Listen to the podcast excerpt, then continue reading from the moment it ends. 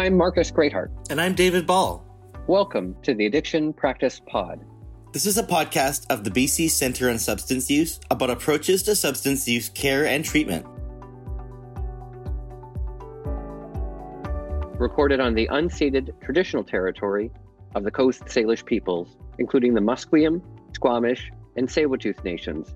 The reach of this work touches on all 198 First Nations in BC. I'm a physician, social worker, advocate, and mentor specializing in addiction treatments, social justice and healthcare, and doctor patient communication. And I'm a journalist with a decade reporting on substance use, mental health, and public health policies. This is a podcast for healthcare providers focused on issues in British Columbia. We'll hear from clinicians, policymakers, and people with lived experience on approaches to substance use care that work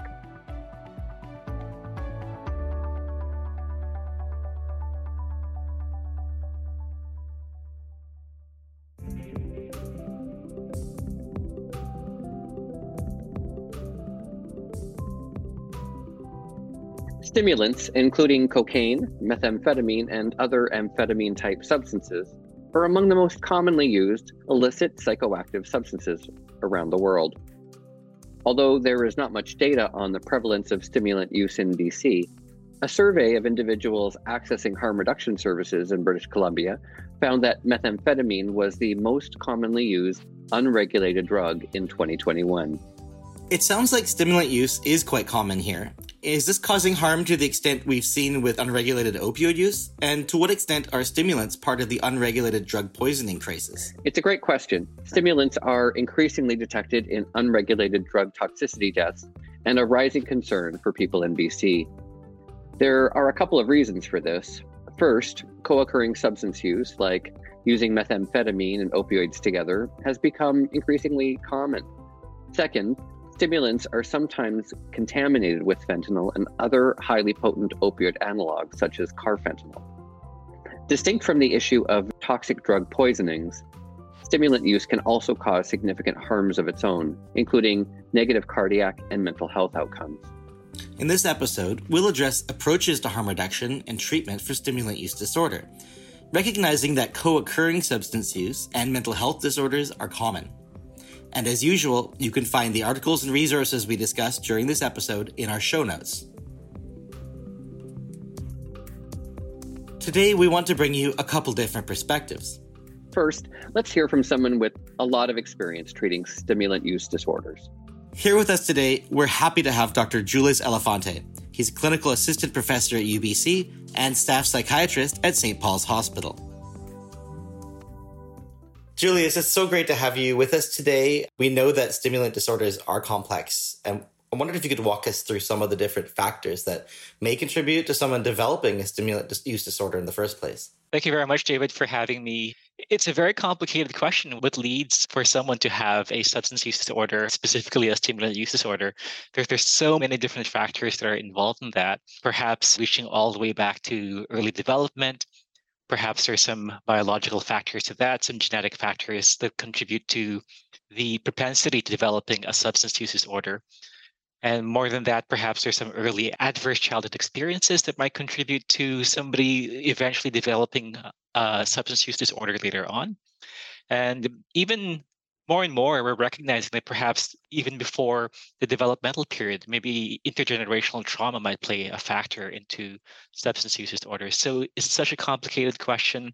And then you layer into onto it the different populations that are affected by stimulant use. Say for example street youth they might use stimulant, stimulants to increase their sense of safety when they're out sleeping on the streets. For men who have sex with men, perhaps it begins first as a social outlet and perhaps it becomes part of their sexual milieu and it becomes hard to extricate themselves from it. So I, I, think for different people, there's different factors at play. And another reason that I've heard with people who use opioids primarily is it might help them reduce the risk of overdose. So at least that there's the, that's the reason that they, they've given me is they nod off as less and then perhaps they might stay more awake while using. It sounds like a lot of intersections between all of those different things and interesting to hear you mention intergenerational trauma as as well as other substance use disorders mental health disorders social factors. Can you talk a bit more about how you see them intersecting in your work? I work for my addiction practice, there's a couple places where that takes place primarily. One is at the John Ruedy Clinic, which is an HIV clinic that services mostly gay and bisexual men who have sex with men, but not solely. We also have people from all walks of life who access that clinic as long as they have HIV. And I also work at Redfish Healing Center, the commonality with these two places is most of my patients are treatment seeking patients, for the most part, wanting to reduce or cease their stimulant use. It may be different from people who treat, say, for example, Dr. Greatheart, who might have a more broad population that he treats.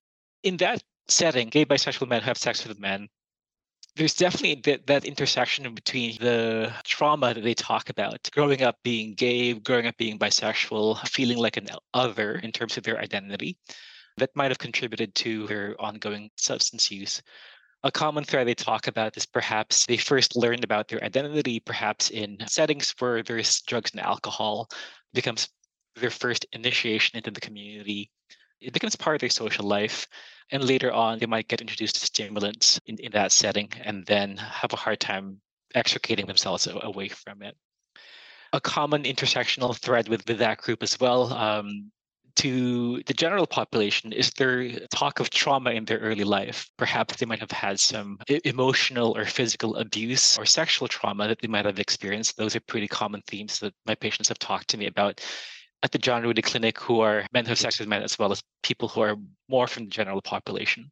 There's a great book by David Fawcett, Lust, Men, and Meth, that where he posits his thesis around how first he talks about development of stimulant use disorders and then he talks about development of, of sexual identity in in men who have sex with men and then how those overlap and how those create this sort of unique knot of addiction and, and dependence with with stimulants Julius, you've mentioned a few times some of these sort of social and cultural contexts of stimulant use disorder, whether that's, you know, in sexualized stimulant use, in maybe more unstable or violent environments, in places where people, you know, have to watch out for their safety if they're street involved. Could you talk a little bit more about those? Like how, because that might help inform treatment, I imagine, if you're looking at actually the social context, like how much stimulation is in their environment, safety, factors from their peer group, families, origin, that kind of thing. Before I continue, I just also wanted to point out that since we're talking about treatment options anyhow, the BCCSU has come out with a practice update on stimulant use disorders in June 2022, and it's available on the website. And a lot of what I'm talking about the, comes from that resource. I encourage people to, to take a look at that uh, resource you bring out the issue of the importance of environment and actually environment is hugely important in day-to-day addiction work we're, we're focused a little bit on the pharmacological treatments but the non-pharmacological treatment psychosocial aspects are hugely important, including environment. In, in particular, one of the more established treatments psychosocially for stimulant use disorders is something called community reinforcement. Community reinforcement treatments have to do more with those environmental factors. And the way they define community reinforcers is quite broad, actually. It includes family, friends, employment, hobbies, recreational activities, people undergoing community reinforcement treatments will look at improving the quality of those relationships, the quality of those environments. The idea is hopefully eventually the individual will find those reinforcers to be much more rewarding than the substance use itself, in theory. And of course, we're not even touching the huge issue of homelessness. It's, it's just so hard to expect somebody to attain stability when somebody is unhoused, for instance. So what this means is we need to look at addiction treatment much more broadly, not just for stimulant use disorders, but for all addiction treatment. Is how do we address not just the biological components of addiction, but also the social and environmental components of it. Julius, we, the treatment options that you've talked about so far in that psychosocial intervention realm, are there some pharmacological treatments for stimulant use disorders? This, this is where every time I talk about pharmacological treatments, yeah, there's always this sense of deflation because if you look at the evidence base alone, there's been so many multiple studies and meta-analyses that unfortunately have not found much convincing efficacy for treatment, meaning for abstinence, for cessation. Right there, there hasn't been a lot of support for that. That said, there, there have been some promising studies of late. Medications such as ex- extended release injectable naltrexone in combination with uh, bupropion, that was just described in, I believe, in the New England Journal um, back in 2019. The unfortunate thing is injectable naltrexone is not yet available in Canada, so hopefully it will be, and it can be something that we can try. There's also some research on mirtazapine, particularly with GBMSM and trans women. It might reduce the use of stimulants an antidepressant, and naltrexone is an opioid antagonist that people might use for opioid use disorders. And then there's a bit more of a promising systematic review that came out in 2020 that looked at psychostimulants in general for the treatment of stimulant use disorders.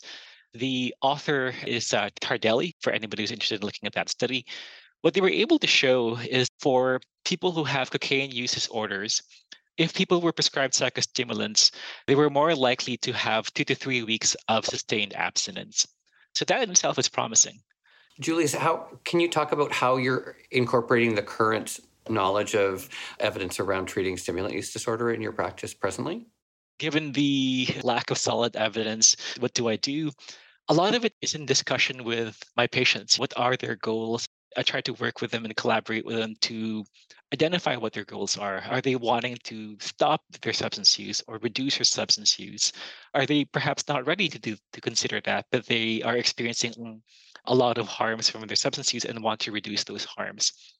So for my clients who are wanting to cease their substance use, I might recommend pursuing psychosocial treatments that have more evidence base. So these would include treatments like contingency management and the matrix model.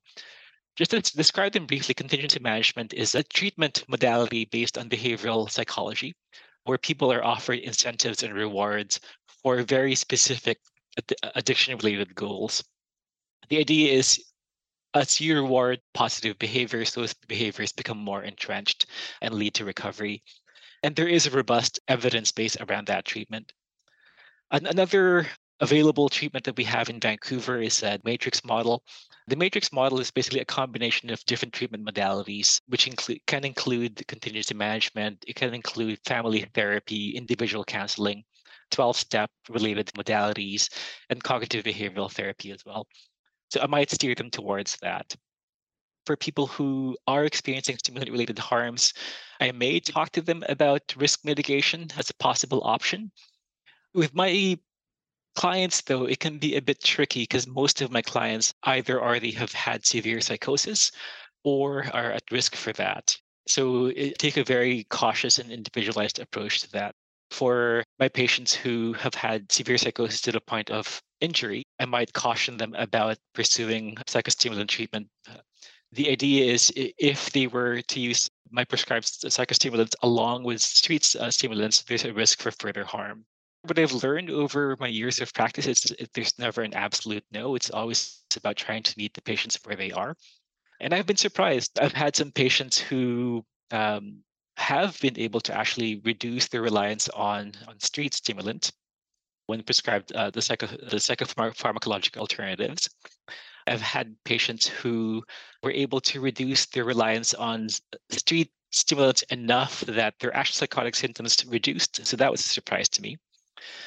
However, to be clear, these are the minority of cases. I think by and large, when I look at the people that I've helped through the risk mitigation recommendations, unfortunately, many of them have not re- reported those kinds of results, and many have said that they have either not helped or they, they're just not getting the effect that they're looking for with the pharmacological alternatives.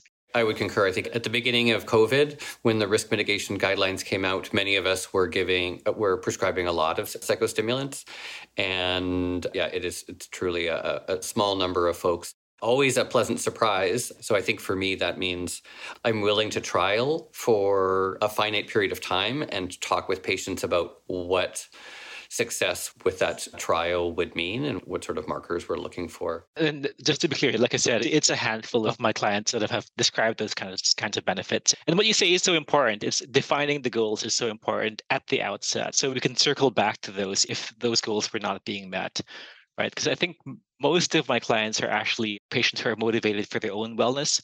And if we had that conversation saying, look, we tried this short term trial and these are the results that have happened, and because of these, I really do not recommend that we continue.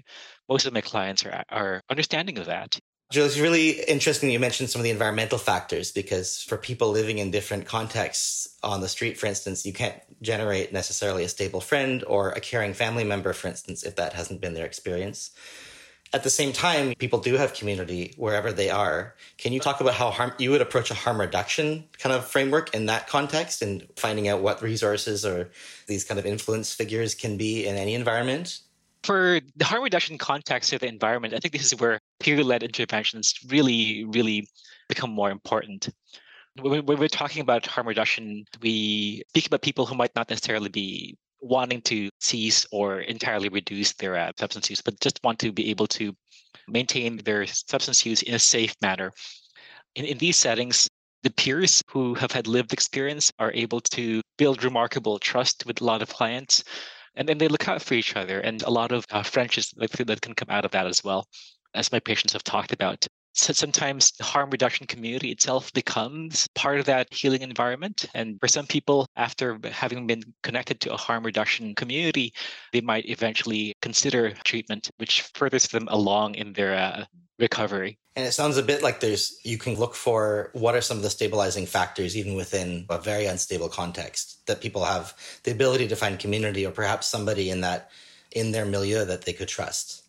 Exactly. Yeah. Yeah. The trust is important. In the beginning, we were talking about what factors might lead to the development of a substance use disorder. And it's very well recognized that personal trauma in many different ways contribute to, to substance use disorders. And one of the things that the trauma does is it also breaks ability, a person's ability to form stable attachments, right? So part of the healing that happens is being able to form those stable attachments again. I think some of the more more complex conversations I have with patients are around their uh, partners and friend circles when those circles and groups are involved in substance use and patients are wanting to make changes, whether it's a reduction or moving away or stopping using, that they have to reflect on those relationships. And to your point, how difficult it seems to be able to separate oneself from the folks who are have been major supports to them, but also recognizing that those relationships don't make it easier to reduce use or stop using. That's a very interesting point. And reflecting on the experience that uh, patients who have seen at John Ruedy Clinic who are gay, bisexual men have sex with men, the friendships they have, I find by and large actually helps them along in recovering from their substance use, whether it's in reducing their substance use or eventually being able to cease their substance use. I've had a number of patients being brought to, to, to me by their friends, for instance, and they try to be there and be supportive it's just remarkable how many friends would offer to be with their friends when they're in active psychosis so they feel safer, for instance. And there was this research by uh, the BCCFE group that actually looked at some factors that for improving substance use disorders among gay men. I think social connection was one of the factors that they have seen that improves that the recovery. It's interesting it's basically like a view of someone's like well-being in their life that involves a whole bunch of factors, not just reducing or stopping substance use, but whatever goals the person has for meaningful connections, for belonging, for a lot of the kind of deeper needs that everyone has. Mm-hmm.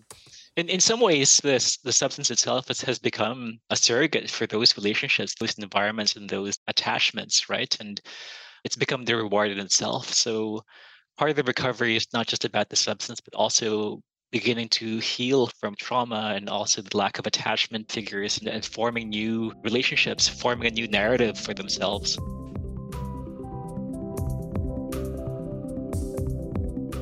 That was Dr. Julius Elefante, clinical assistant professor at UBC and staff psychiatrist at St. Paul's Hospital.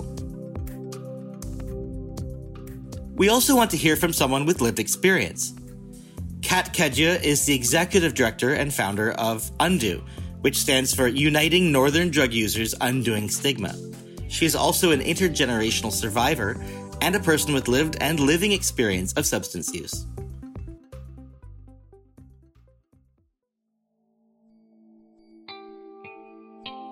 So, my name is Katt Cadieux. I am the ED and founder of UNDU. UNDU stands for Uniting Northern Drug Users Undoing Stigma. And we work and operate and learn and love on the traditional stolen and occupied territories of Lheidli T'enneh, which is colonially known as Prince George Embassy. We're a group of people that come together with many diff- diverse and different types of lived and living experience. One of our top things is that our the drug toxicity and people dying. So we do a lot of episodic overdose response and training. I wasn't born here, but I was raised here. Yeah, most of my addiction stems from here. And then I left to Vancouver, so I have also eight years of downtown east side down there. For some reason, I always seem to come back here. I am a generational survivor. I was mostly raised by my grandparents, who one was a residential school survivor, one was a day school survivor. They both ended up here. My family was very messed up. Me and my mom are really heavy on breaking that cycle, but we also had to learn about it first in order to understand and be able to do that. But my addiction started quite young. I ended up in foster care when I was really young. I was molested. Um, and then I started running away at quite a young age. I started doing heavy drugs when I was 13. I was drinking and smoking cigarettes and pot at 11. Started doing cocaine at 13, smoking crack. I was wired to heroin by the time I was 14.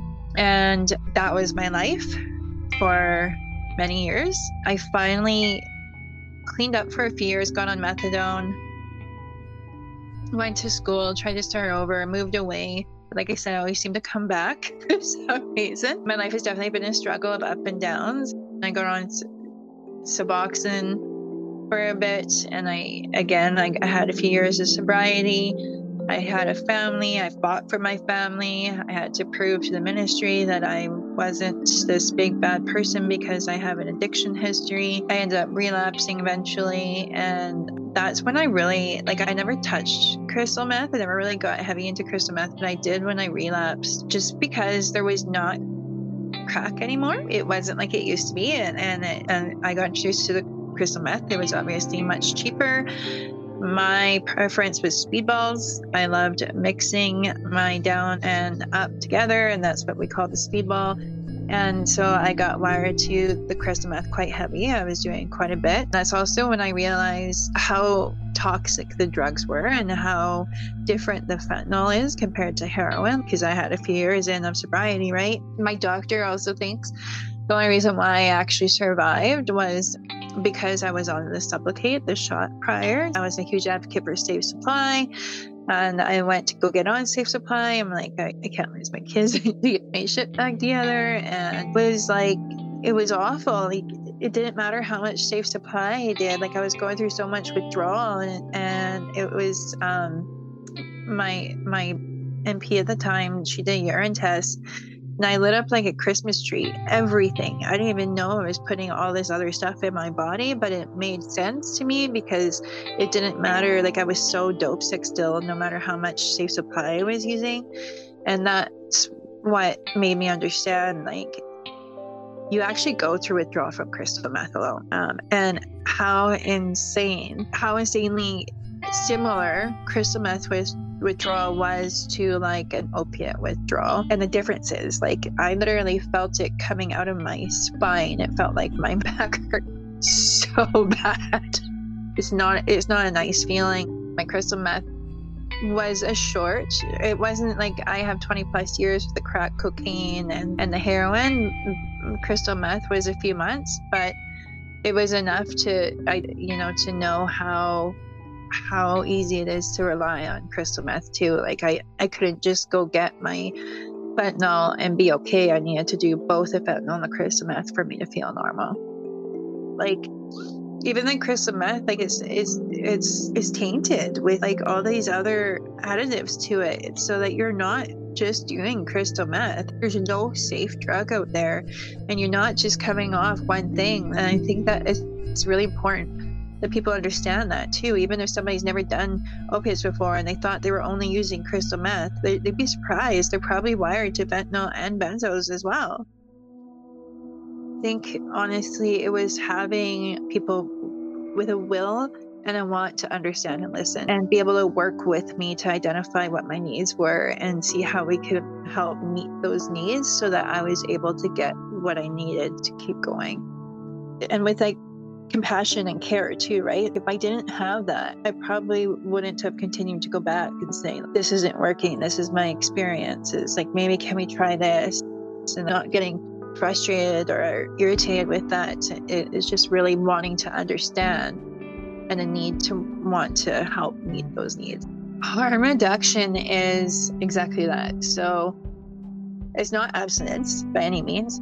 Harm reduction also falls into like not just like a safer substance, but making sure that you are able to get housed or have somewhere safe to sleep and get some nutrition in you and have some type of compassion and care because without any of that you continue to harm yourself. So is how can we reduce the harms in any way shape or form to meet your goals and your needs? And i think that's the important key too is like identifying the person that you're working with their goals not mine like what i think you should have but meeting you where you're at. How can we do that? That's harm reduction. That first appointment is the most important. Having somebody walk through those doors is a huge step, and to be mindful of the whole environment and surrounding of your of what's going on with you, your body language, your eye movements, your tone of your voice, and really trying to understand what brought them in there and what you can do for them. So I think that's the most important piece is really offering that compassionate care and trying to connect with them and building that relationship and trust because that is what's going to make everything. If you're saying something like if they're going there saying like, "Hey, I want to try this and I think this is going to work," believe that. because they're probably saying that because they've tried it on the streets and that's why they're coming through those doors so that they don't have to go to the streets anymore. They're actually wanting to do it a different way and work with somebody, just really believing them and believing them if they're saying, This is my withdrawal. This is how much I use. This is how much I feel I need to feel comfortable. If they're saying that, they're telling the truth. This whole drug seeking thing really needs to stop. It's so harmful.